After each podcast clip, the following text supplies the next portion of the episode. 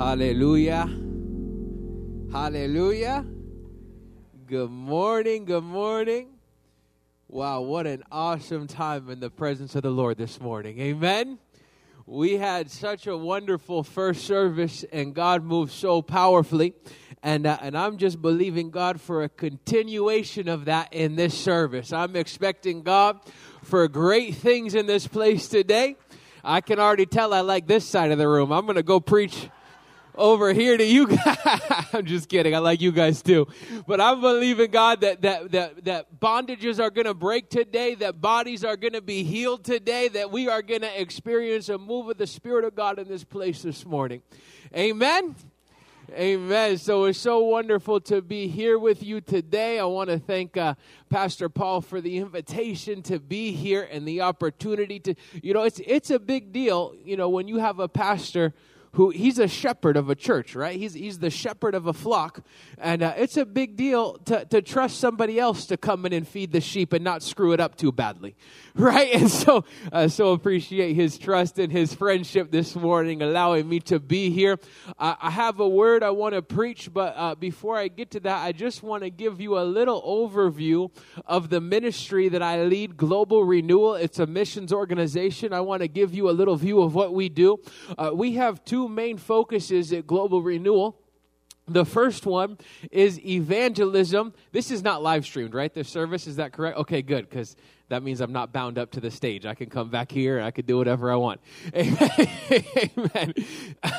so the first one is, is, is evangelism. We do big crusades around the world, and, and they always result in church plants. We everywhere we go, we leave a church behind. So we'll buy land, we'll build the building, we'll train the pastor, install the pastor, and then oversee the church as it grows and and all that stuff. So uh, by the grace of God, I, I've been leading this ministry for about six years and by God's grace, we've been able to plant dozens of churches on four continents in the last six years. Amen. the vast majority of which are in Hindu and Muslim places. That's our focus. We want to go to the darkest places we can get to on earth and turn on the lights. I, have just had this understanding of the nature of light and darkness, church. And what I've come to understand is that light cannot be afraid of darkness. For light to be afraid of darkness would be foolish because all darkness is is the absence of light. right? Like no one ever says turn the darkness down. is turn on the lights, right? And in fact, light shines brighter in the darkest places.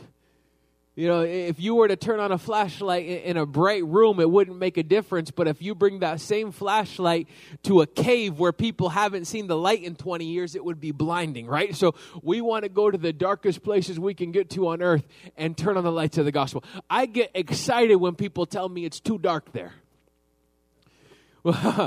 Two years ago, we did a crusade in a city called Tororo, Uganda, and my team in Uganda, and they know they know me. I was surprised by this, but but they called me the week before the crusade, or a couple weeks before the crusade. They said, Jesse, uh, can we please change locations of the crusade? Uh, this city, Tororo, they said is too dark. We've never seen such bad witchcraft in all of Uganda. The witchcraft is too strong. It's majority Muslim there, and even the Christians that are there are are all Anglicans, and they're our biggest opponents. they said, they said, can we please move somewhere else and do it somewhere else? And I just got excited on the inside, right? And I said, don't worry, just pray. Amen. And we went and we had the crusade. I, I said, how, how many people can we expect at the crusade? They said, Oh, brother, at the most 500, which would be very small for us, right? And I said, Don't worry about it, just pray. And so, so we went and we had that crusade, and it was the best crusade we've ever had. The Spirit of God moved so powerfully. Revival broke out in Tororo to where people were literally taking. There was one lady who her daughter was dying of malaria in the hospital. She took her out of the hospital because she wasn't getting better. She brought her to the crusade, and she was instantly completely healed at the crusade. There was. There was over a thousand instantaneous healings at the crusade, and when that news spread throughout Tororo, the third night there was 3,000 people in attendance. The witch doctors were coming and repenting of their witchcraft. There was like dozens of people delivered from demons all at once. I mean, it was just this light shines brightest in the darkest places. Amen. So we want to go to the darkest places we could get to. That's why we focus on Nepal, northern India, the Muslim areas of, of Africa, the, the areas that are steeped in witchcraft, and we go there and we preach the gospel boldly and plant churches in those places. Amen. We actually just, uh, what was it, two months ago? We got back, something like that. Mid January, a month and a half ago, we got back from Koboko, Uganda and uh, and that's a 90% muslim city in northwestern uganda and we went and we had a crusade there and we launched a church and i was actually the first time i was ever in koboko was in 2019 and i had planted a church in the neighboring city of yumbe which is like 98% muslim it's the birthplace of idi amin it's historically very very violent if you know who Idi Amin was, he was the butcher of Africa. He was mo- one of the most brutal dictators in African history. It's historically very, very uh, violent place. In 2010, the last Western missionaries who lived there were martyred. I mean, it's like a crazy place, right? And uh, and we were able to go in and have an open air crusade. God opened the door to preach in front of the the, the central mosque of the city and lead Muslims to Christ. Uh, we were the first Christian organization that was able to buy land in Yumbe, and we went in. We saw many Muslims Muslims come to Christ, and we started a church in Yumbe. And after we had started the church, I was in Koboko with the leader of all our churches in Uganda, and we were just praying because we want, uh, we said we got to do something here too. This is this is a place that needs a church. And so one morning we were in prayer in Koboko just me and Pastor Emmanuel. We were in prayer together, and I was asking the Lord, What do you want to do in this place? And all of a sudden in prayer, I saw a picture of an intersection. And the Lord spoke to me and said, When you see that intersection, turn left. right?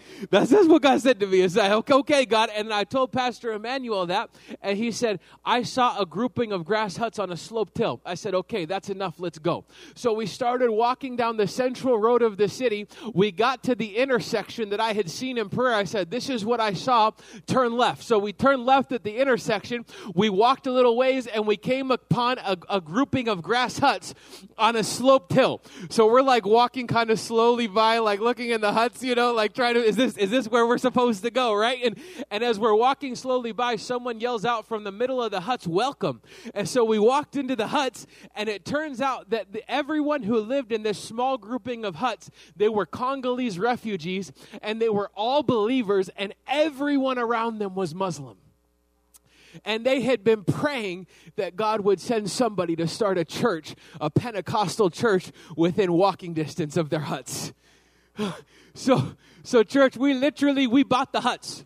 We bought the land that the huts were on, and we built the church right in the middle of the huts. When, and when God gives you directions, you don't got to guess. Where, where should we start in the city? He showed us the huts. We bought the huts. Amen. And so we were able to go back. And I love that because it reminded me of this story in the book of Acts, the Macedonian call, when Paul, uh, the Bible says the Holy Spirit forbid Paul from preaching the word in Asia. And that night he was, in, he was sleeping and uh, he had a dream of a man from Macedonia saying, Come help us in Macedonia. So he, he went to Macedonia and the Bible says he went to where he perceived that there was a place of prayer. And that's where he met Lydia and uh, ended up starting a church directly directly in Lydia's house. Amen. And it reminded me so much of that story. I'm telling you, when we're over there in Uganda, it, there's no difference between what we read in the book of Acts and what we see. Amen. Amen. So we got to go back and launch that church just this past January. We had a wonderful time. We had a, a big crusade with a couple thousand people in attendance. We saw hundreds, several hundred Muslims came to Christ. Uh, there was uh, miracles and healings and deliverance and, and all that wonderful stuff. And we left behind a strong church in the city of Koboko. Real quickly, go through the slides. I'm going to move very quickly. I still have to preach. I'm not good at being short, but I'm trying. Okay. Oh, this is not Africa. This is my son. he was just born seven months ago. That's my boy. Okay, go to the next one. James King. Okay, so th- this this precious lady, man, she was terrified of me. She, you know, a lot of people over there, they, they don't they they've never seen a white person, or if they have, never one as big as me right? And so, so it's a common response that people are terrified when I walk up, right? And especially the kids, they don't know what the heck I am, right? So they all just like scatter. And but she was terrified. She was a Muslim lady, a whole Muslim family. She wouldn't even look at me. She was just scared. And then the Lord gave me a word of knowledge uh, that she had pain in both her shoulders. And so I asked her, and at first she wouldn't answer. I asked her again. She said, "Yes, I do." She pointed to her shoulders, and I told her I'm going to pray for her. I prayed for her. God touched her shoulders. She was completely healed, and that opened the door for me to preach the gospel to her. And uh, and she accepted Jesus as her Lord and Savior, and so did her whole family. Amen. And I just love that story because, like, she she wanted nothing to do with me, right? But God wanted her. But God wanted her. So he gave me the word that would break that open. Amen? Go to the next slide. Oh, this is a precious young lady, man. She was one of the uh, mu- young Muslim ladies who was born again and was baptized in water.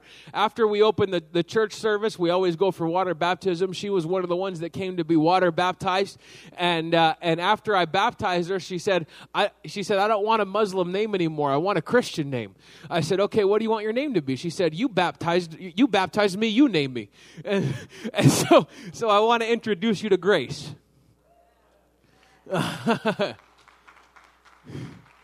That's my friend Grace. Amen. Go to the next slide. That's the crusade service. We had a powerful time. Go to the next slide.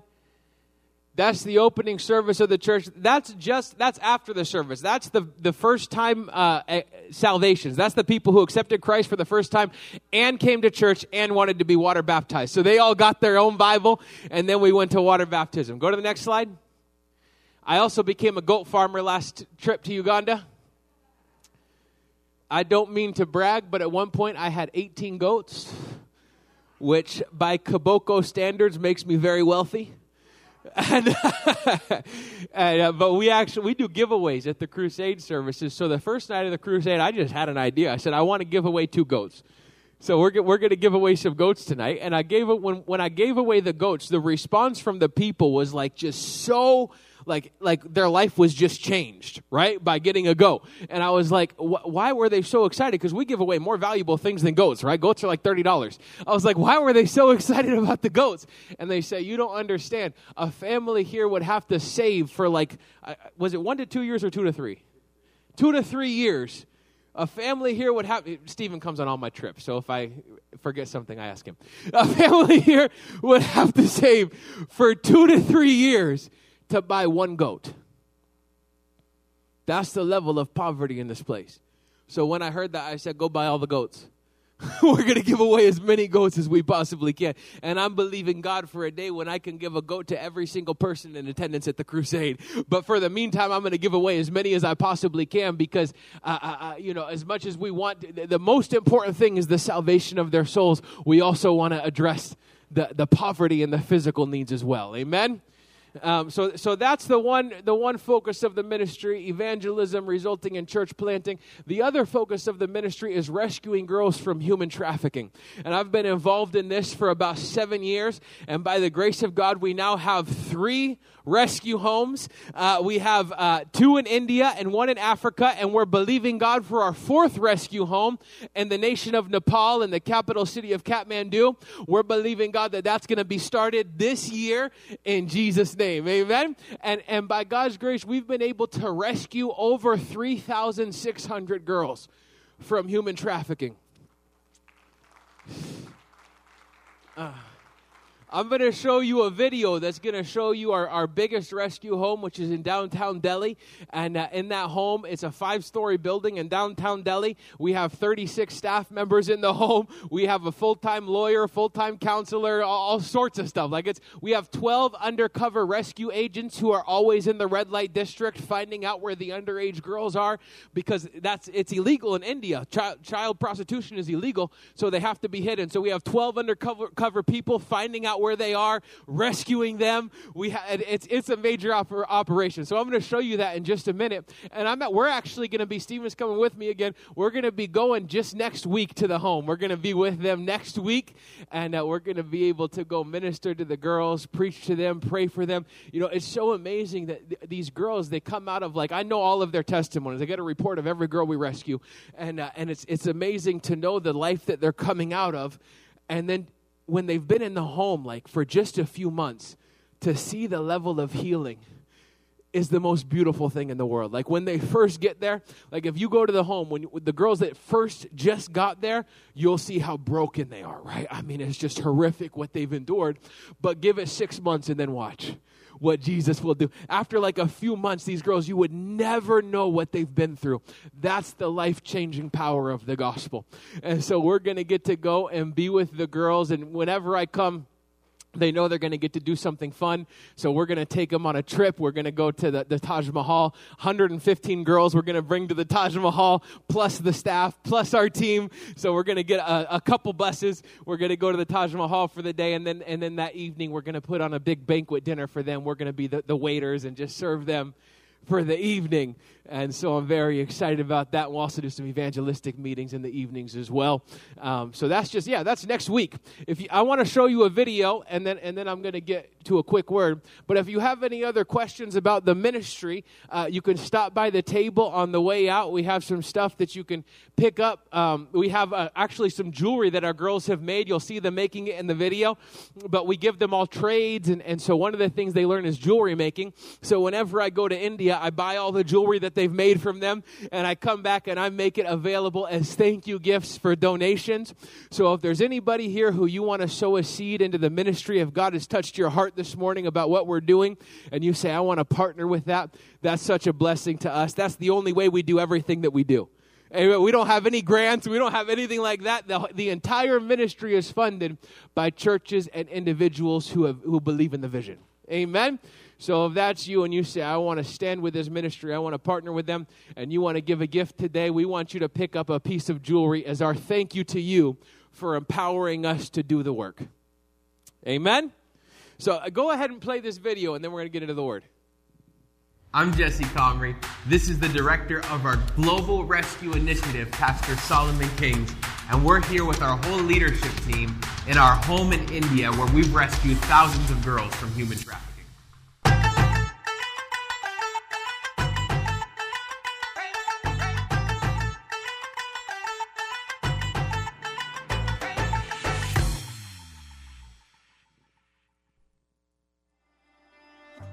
Global Rescue Initiative, our heart is to rescue, renew, and restore. We rescue girls from brothel and from traffickers, and we renew them the gospel of Christ. We restore them back to the society.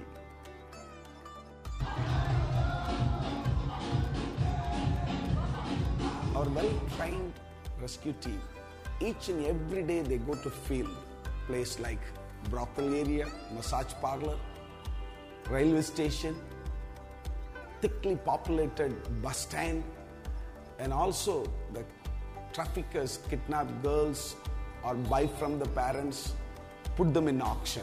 Such place, our rescue team risk their lives and go and get those girls to our center. We also rescue girls from domestic abuse and violence, child labor, forced begging, organ trafficking, sold out by their own parents. When the girls comes to our home, they'll be highly traumatized. The reason is some of them mentally tortured, some of them physically assaulted. Those girls have been assaulted physically, they need gynecologist care. Therefore, we provide immediate medical care. Once the girls are rescued, they are brought into the rescue home through the police and through the appropriate orders from the government authorities. We ensure their safety and protection. We fight for their justice before the court of law. Want our girls to have normal lifestyles. Therefore, we encourage them through morning exercise. Through devotion, we teach them about Bible. They are admitted in formal schooling. They are refreshed through dance, music, and television. After rescuing the girls from bad past, we want to give them hope of good future. So we provide them with many personal development opportunities ranging from basic literacy courses, from edu- formal education, higher education, and various trades such as tailoring, jewelry making, and knitting.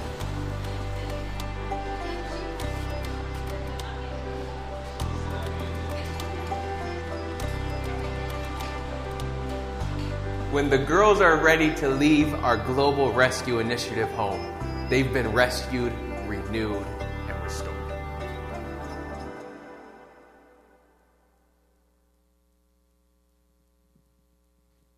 Amen, amen, amen.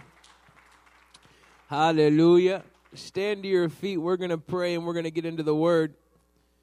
I want to thank you once again for everybody who is going to partner this morning, whether it's one time or if you want to become a monthly partner, you can get that information at the table. Uh, we so appreciate you empowering us to do the work of the Lord ar- uh, around the world. Amen. I want to take the next one to two minutes and I just want to pray and ask God to have his way in this place today. We need Jesus. Amen. Uh, my favorite meme I saw said, it said, People ask me, Do I need the Holy Spirit to go to heaven? Bro, you need the Holy Spirit to go to Walmart. I bet I need the Holy Spirit to do anything. I certainly need him here this morning. Amen. So let's just take a minute or two and ask God to move in this place. Ask Him to have His way in your life in this service. If you pray in the Spirit, you could begin to pray in the Spirit this morning. And let's just ask God to move here today. Thank you, Jesus. Mm. Father, we just exalt the name of Jesus this morning. God, I thank you that you are highly exalted in this place. We glorify your name today, Jesus. God, I pray that you would move powerfully this morning by your Spirit. Holy Spirit, I pray that even right now you would begin to move. Even right now you would begin to touch people where they stand. Even right now, God, you would begin to heal bodies, to break chains, to set people free. That bondages break even now in Jesus' name. Father, I thank you that you would move in this place. We give you this time, Lord. We give you this service. And we ask that you would have your way. And God, we promise to give you all the glory and all the honor and all the praise for everything that's done today. Move in this place, Holy Spirit. In Jesus' name, amen. You may be seated in the presence of the Lord. I want you to open your Bibles, if you have them, to Ephesians chapter 1. I'm, in just a moment, I'm going to be reading verses 20 through 23. And I want to preach to you this morning under the title, Know Where You're Seated.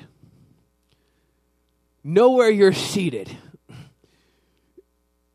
because I have the feeling that if I were to ask that question, where are you seated, I'd probably get various answers from different people.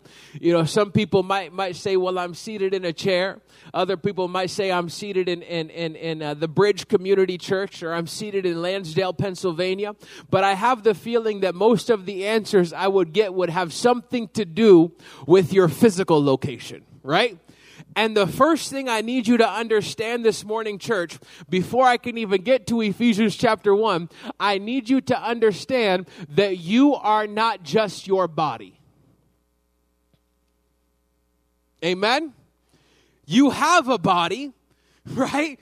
But that's not who you are. In fact, you are not even primarily your body. There's a story in John chapter 3 where Jesus is talking to a Pharisee by the name of Nicodemus. And, uh, and, and, and this it's a beloved story. This is where Jesus tells Nicodemus, if you want to see the kingdom of God, you must be born again, right? And in the context of that conversation, Jesus says to Nicodemus, He says, What's born of the flesh is flesh, but what's born of the spirit is spirit. Church, if you have been born again of the Spirit of the living God, you are no longer just flesh, you are spirit. Amen? In fact, the Bible says in Second Corinthians chapter 5, it says, We regard no one according to the flesh even though we once regarded Jesus according to the flesh, we regard him thus no longer. Church, if you have been born again of the Spirit of the living God, you are no longer to be dominated by or regarded as just flesh. Amen?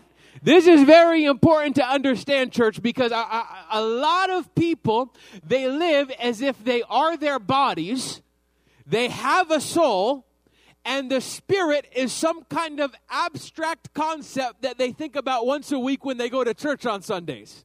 Right? When fundamentally speaking, you are a spiritual being, you are responsible for a soul. And for the time being, you live in a body. Amen?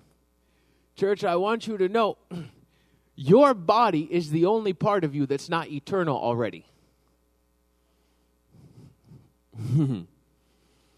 the Bible says in, in John chapter 3 16 that God so loved the world that he gave his only begotten Son so that whoever believes in him would never perish but have eternal life. Uh, Paul says in Second Corinthians chapter 5, he says, he calls his body a tent. He says, While I'm in this tent, I groan. A tent is a temporary structure right? While we're in this body, we're just camping. Okay? He says, Well, I'm in this tent, I groan. He says, I want to put this tent off because I know when I put this tent off, I'm going to be given a building from God eternal in the heavens. That's the glorified eternal body that you're going to receive from God. But, but, but I want you to understand that because I want you to know that right now, your eternal life has already begun. The Bible says that this is eternal life to know God and Jesus Christ, whom He has sent.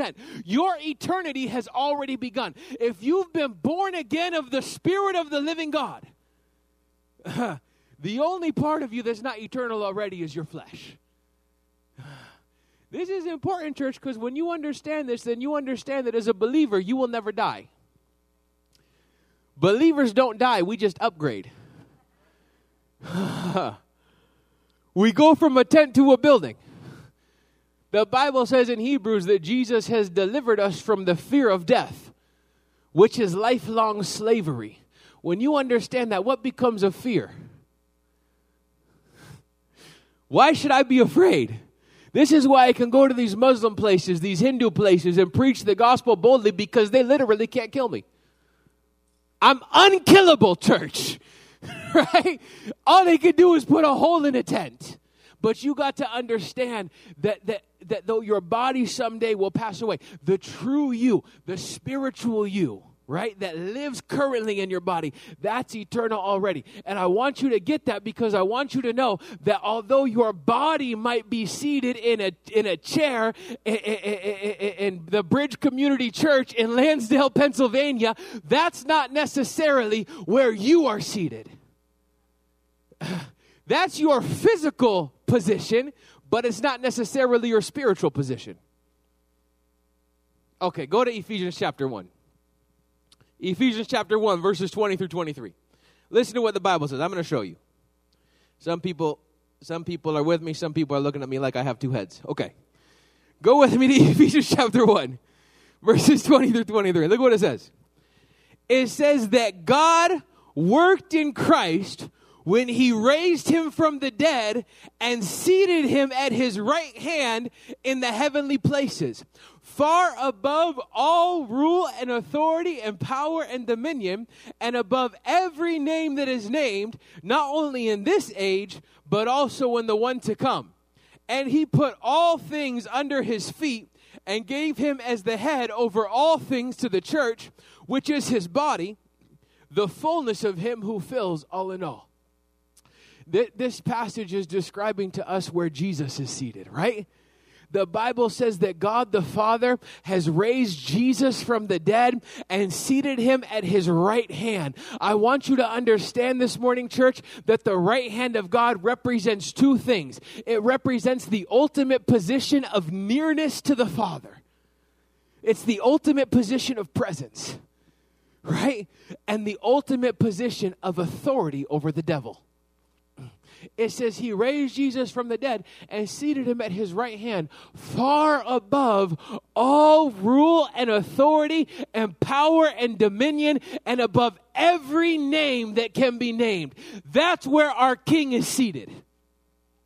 That's good news, church. If you can name it, Jesus has been seated in authority over it right? All rule, every demonic spirit, every power, every principality, every human institution of government, every sickness, if you can name it, Jesus has been given authority over it. Jesus said in Matthew chapter 8, uh, 28, verse 18, All authority in heaven and on earth has been given to me. He said, uh, Someone say, All authority. All authority in heaven and on earth has been given to Jesus. He's seated, someone say far above. Say far above. All rule, authority, power, and dominion. He's seated at the right hand of the Father. Amen? Tell your neighbor that's good news. say there's more good news. Go with me just a few verses later to Ephesians chapter 2. My Bible. Ephesians chapter 2. Listen what the Bible says in verses 4 through 6, just three verses later. Listen what it says. But God, being rich in mercy, because of the great love with which he loved us, even when we were dead in our trespasses, has made us alive together with Christ. By grace you have been saved. Stop there for one second. The, the, the Bible clearly says that every single one of you here today, including myself, at one point we were all dead in our sins, right? even when we were dead in our sins. If you were just your body, that would make no sense. if you were your body, that verse would make no sense. Your body wasn't dead. Amen? Uh-huh. Mm. When Adam and Eve were in the garden, right? What does God say to them? He says, "Don't eat of this of this fruit." He says, "If you eat of this fruit, you will surely die." Right? What happens? Adam has the and Eve they have the genius idea to eat the fruit, right? The devil comes in, he deceives them, they eat, they eat the fruit and through them death reigns over all mankind, right? But what happens? Do they die? Yes. it's a trick question. but not physically. At least not right away. But the moment they ate the fruit, they died spiritually right? And it's only through Christ that we that we come back to life. The Bible says even when you were dead in your trespasses, because of his great love with which he loved you, God has made you alive together with Christ. Amen. By grace you have been saved. Listen what it says. And raised us up with him and seated us with him in the heavenly places in Christ Jesus. So, church, where are you seated? Ah, physically, you might be seated in a chair in the Bridge Community Church in Lansdale, Pennsylvania.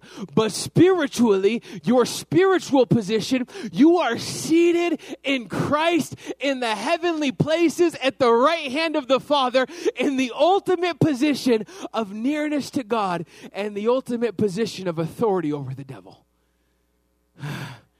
That's your position, church. Hallelujah. That's good news. You have been seated far above all rule and authority and power and dominion and above every name that is named in Christ. Amen? Hallelujah? That's your position. When you understand this, church, it's going to change everything. When I when I truly got this revelation, it revolutionized my spiritual walk. Right? I'm going to give you as quickly as I can three things that are going to change when you get this revelation. The first thing that's going to change is going to change the way that you approach God.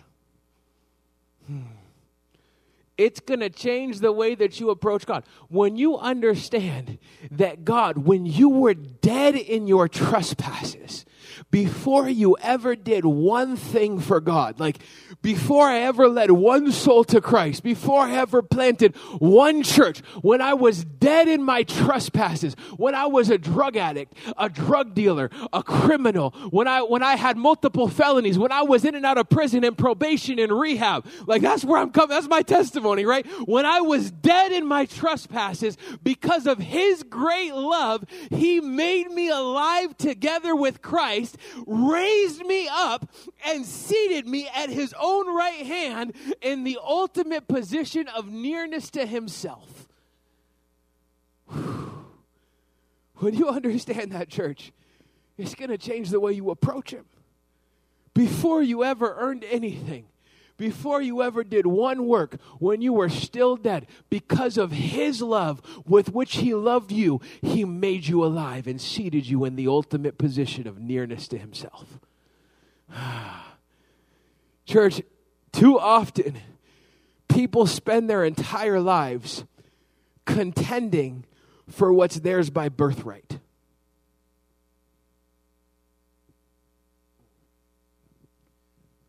People spend their whole lives fighting for what's theirs by inheritance. I want you to know this morning, church, the presence of God is not something that you have to contend for. The presence of God is yours by inheritance. You are a son or a daughter of the King of Kings. The presence of God is your birthright. It is your birthright to be at his right hand. It's your birthright to be in his presence. But a lot of people never li- live from the revelation of a son, they, they live from the revelation of a servant. Mm. See, a servant is not guaranteed a place in the house.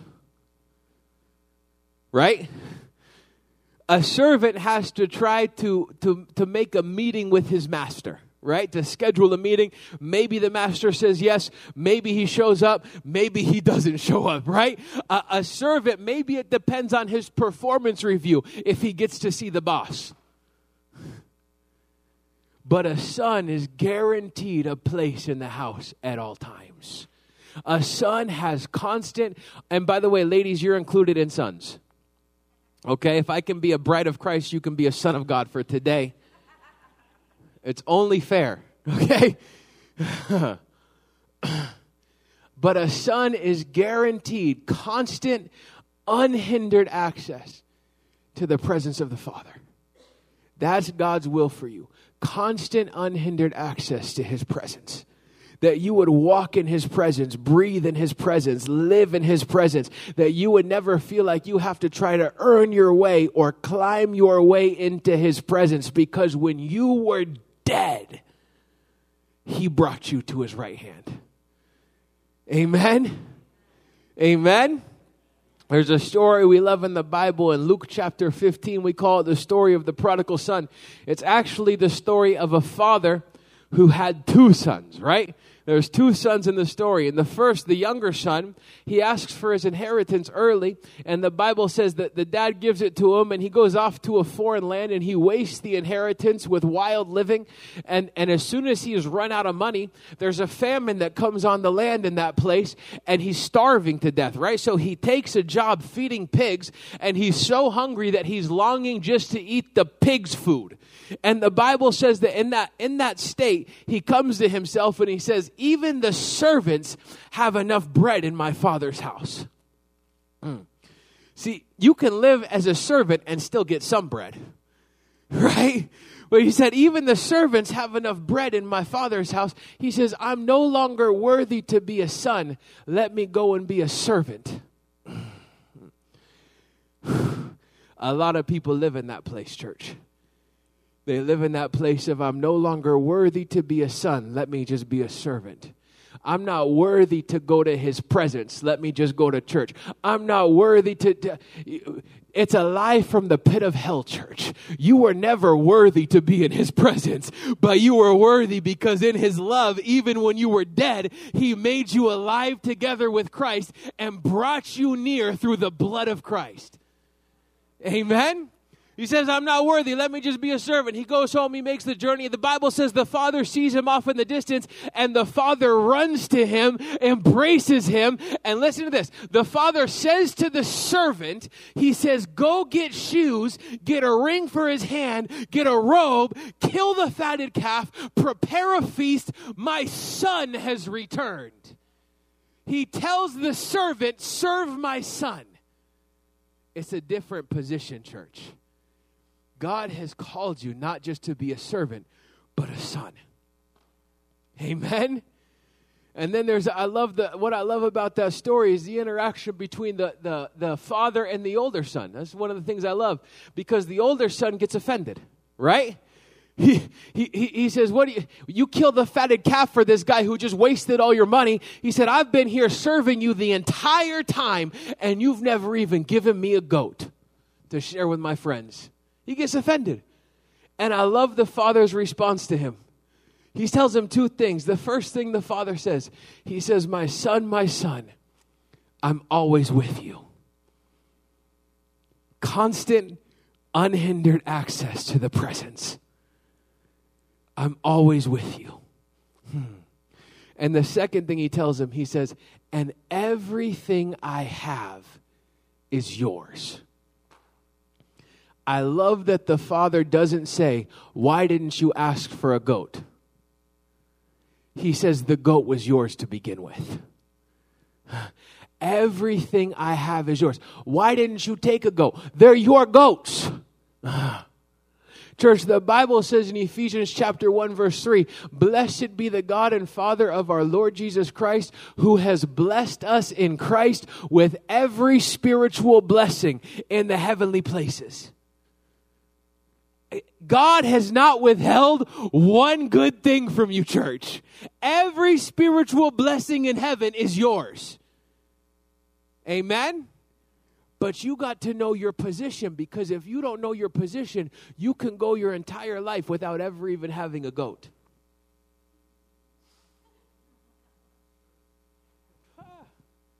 When everything was yours, everything was yours to begin with. Church, if you need peace, take it. it's yours. If you need joy, take it. It's yours. If you need healing, take it. It's yours. Every spiritual blessing in heaven is yours in Christ. God has not withheld one good thing from his children. It's like the Father is still saying this morning, My son, my son, I'm always with you, and everything I have is yours. But you got to know your position. Or else you see somebody else who's new in the church and they're being blessed and God's providing for them and, and, and, and, advancing them and giving them promotions and, and, and God heals the person. And you say, God, how can you heal this new person? I've been here for 20 years. And God says, the goat was yours to begin with. but you got to know your position, church when you understand that when you were dead in your trespasses, God made you alive and seated you at his right hand, it's going to change the way you approach him. Amen. Amen. Let the band come and begin to play. I'm going to do the last two points very, very quickly. Extraordinarily quickly because I just looked at my watch. it helps me when they're playing in the background. I remember to stop talking. If they're not playing, I'll just keep going. The second thing that's going to change is going to change the way that you fight. When you understand that the Bible says that you have been made alive together with Christ, that He raised you up and seated you at His right hand in the heavenly places, far above all rule, authority, and power and dominion, it's going to change the way that you fight. Amen? Church, I want you to know that we, we fight against a defeated foe. The devil has been defeated for a long time. All we do is reinforce the victory. Amen? The Bible says we're seated above four things all rule, authority, power, and dominion, right?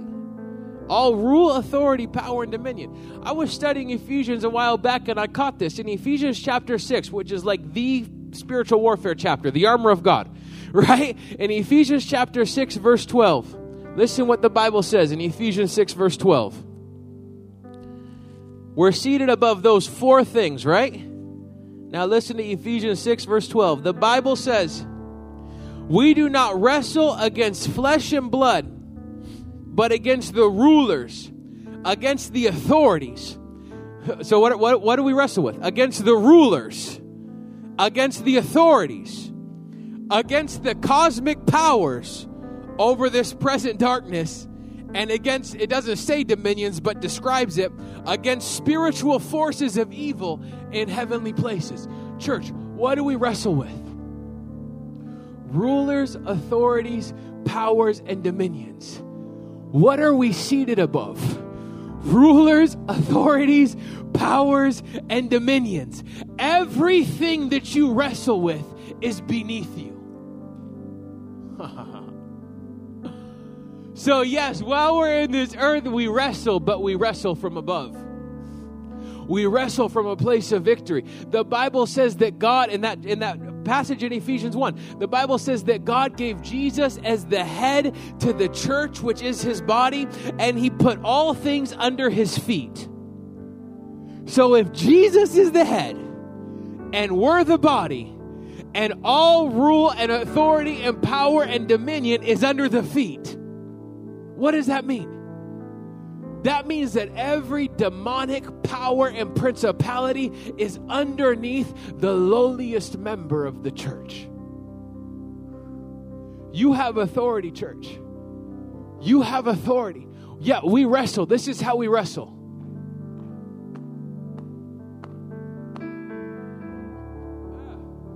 We stomp on his head and reinforce the victory that Jesus already won for us. You got to get confident in your spiritual warfare. You got to get confident. You're a son of the King of Kings. Jesus said, All authority in heaven and on earth has been given to him, and he's with you always. he sends us out as sheep among the wolves, right? Now, listen, there's never been a sheep savage enough in history to beat up a wolf. I don't care how tough the sheep is, it can't beat up a wolf, right? But then he says that the lion is going with us. He says, Behold, I'm with you always. And let me tell you something, church. There's never been a wolf savage enough in history to beat up a lion. Ah, I got, I got like little man syndrome. I'm a big guy. When I was growing up, I'd have friends who were a lot smaller than me, and whenever I was around, they'd pick a fight. You know, they would never pick a fight if I wasn't there, but if I was there, they'd pick a fight, right? That's like how I feel with God. Like, I, I got that little man syndrome. Like, I'll pick any fight because I know who's with me. I know who has my back, right? The, the Bible says the devil prowls around like a lion. He's not the lion, he's an imitator, he's a fake. The lion's with me. and it says he's seeking someone to devour. Why does he have to seek someone to devour? because he can't devour just anyone. If you know who you are and whose you are, he can't devour you. The only way he can devour you is if you forfeit your position, lay down next to him, and make it a fair fight. It's not a fair fight. He's already been defeated. We're wrestling him from above. He's under our feet. If you start a fight with your opponent on his back and your foot on his face, it's not a fair fight. Unless you take your foot off his face and lay down next to him and say, Let's go. Don't do that. You are not weak. You've been seated at the right hand of God, far above all rule, authority, power, and dominion in Christ.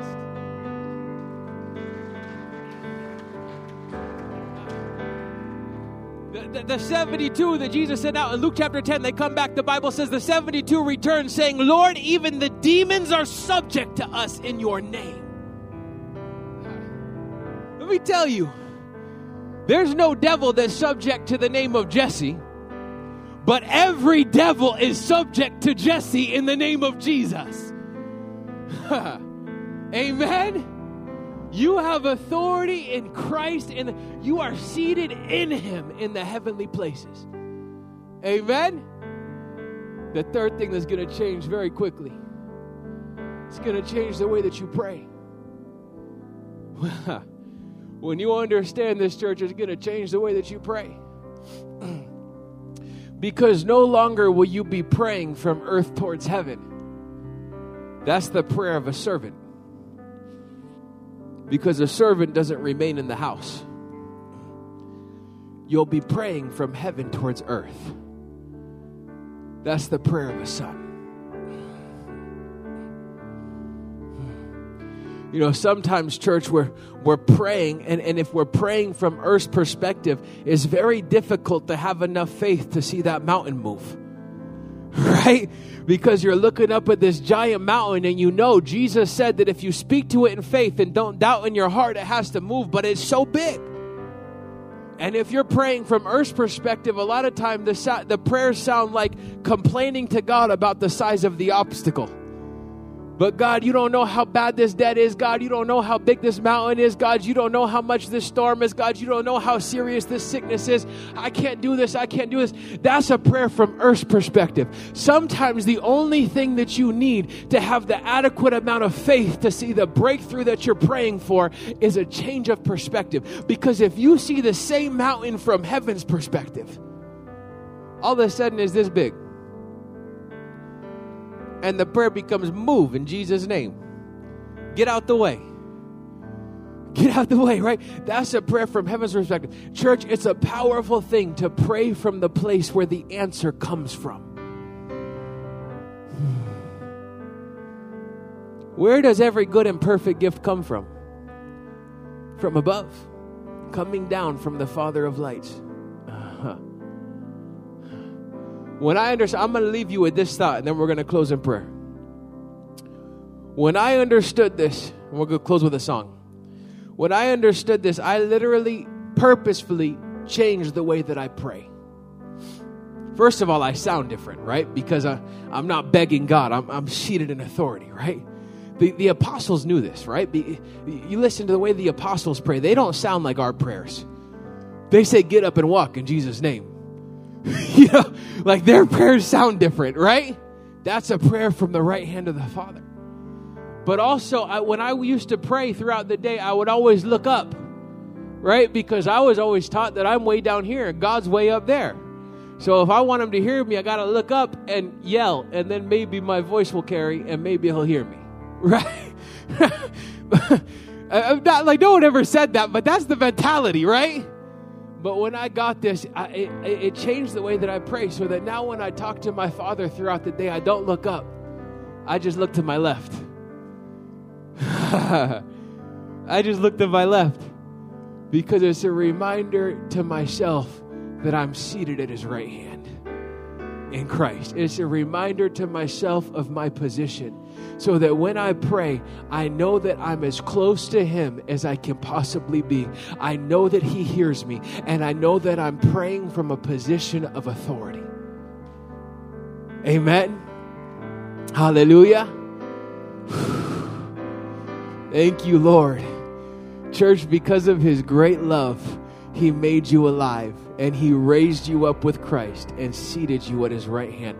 The best way that you can honor the death of Jesus is to live in everything that he won for you. Amen. Stand to your feet. We're going to pray. Thank you, Lord. The worship band is going to lead us in a song in just a moment as we close in prayer. But I want to pray for pray for a couple things this afternoon. I want to pray for a couple things. The first thing I want to pray for is I don't know everybody here. I don't know where you're at with Jesus. If there's anybody here who doesn't have a relationship with Jesus as your Lord and Savior, I want to give an opportunity for you to give your life to Jesus today. I did this 15 years ago in a prison chapel. It was my third time in prison. And my cellmate invited me to go to the chapel with him. And so I went. I wasn't really expecting anything, but the, the, he invited me to go, so I went to the chapel. And I was sitting in the chapel, and, and, and and and nobody talked to me nobody prayed for me. I was just sitting in a chair and there was a worship band they were playing music and i just began to think like I, I, don't want this life anymore. I don't want the drugs i don't want i don't want any of it. I just want to be free. And it was a moment of repentance. It was a moment of wanting to turn away from evil right? And in that moment of repentance the Holy Spirit met me in such a powerful way that I could feel physically the love, the grace, the power of God coursing through my entire body. And I said, God, if that's you, that's what I've been searching for. I said, God, if that's you, like I want you. I want that feel. I've been searching for this feeling and all this nonsense. That's what I've been looking for. And so I got on my knees in front of like 50 felons. I didn't care who was watching, I didn't care who was looking. I got on my knees in front of everybody and I gave my life to Jesus. And as I was on my knees, my eyes were closed, but I had a very clear picture of Jesus. Jesus appeared standing in front of me and he said three words to me. That's it. Three words. There was no anger, there was no condemnation, there was only an invitation. He said, Are you ready? And I realized in that moment that the God of the universe had been waiting for me to be ready. That he never held himself back from me. I only ever held myself back from him. And my entire life, he was waiting for me to be ready. I believe he's always asking people that same question Are you ready? Are you done with the sin? Are you done with this life? Are you ready to turn from it and turn to me so I can make you alive and raise you up with Christ and seat you at my right hand? Are you ready? If you guys could just bow your heads and close your eyes. If there's anyone here today who you say, I'm ready. I want to turn away from all this worthless stuff in my life. I want to turn to Jesus and accept what He did for me on the cross. I want to come home. Whether it's your first time praying this prayer or whether you're like that prodigal son who's been running in a distant country, but you know that today's the day that you have to come home to your father. He's waiting for you, he's watching for you so he can run to you, embrace you, put on the robe, put on the ring, put on the sandals.